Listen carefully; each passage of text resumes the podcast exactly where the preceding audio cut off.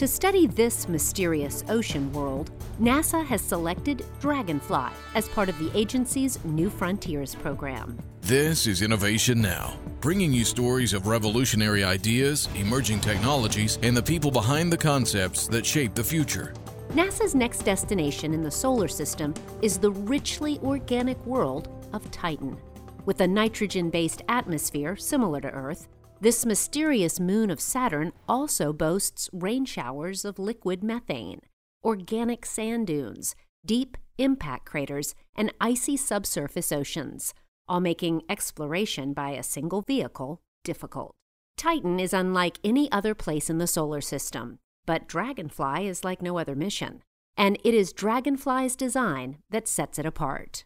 Eight rotors help the vehicle fly like a drone while allowing it to land at multiple destinations on the icy moon. Using years of Cassini data, the Dragonfly team has selected a safe initial landing site.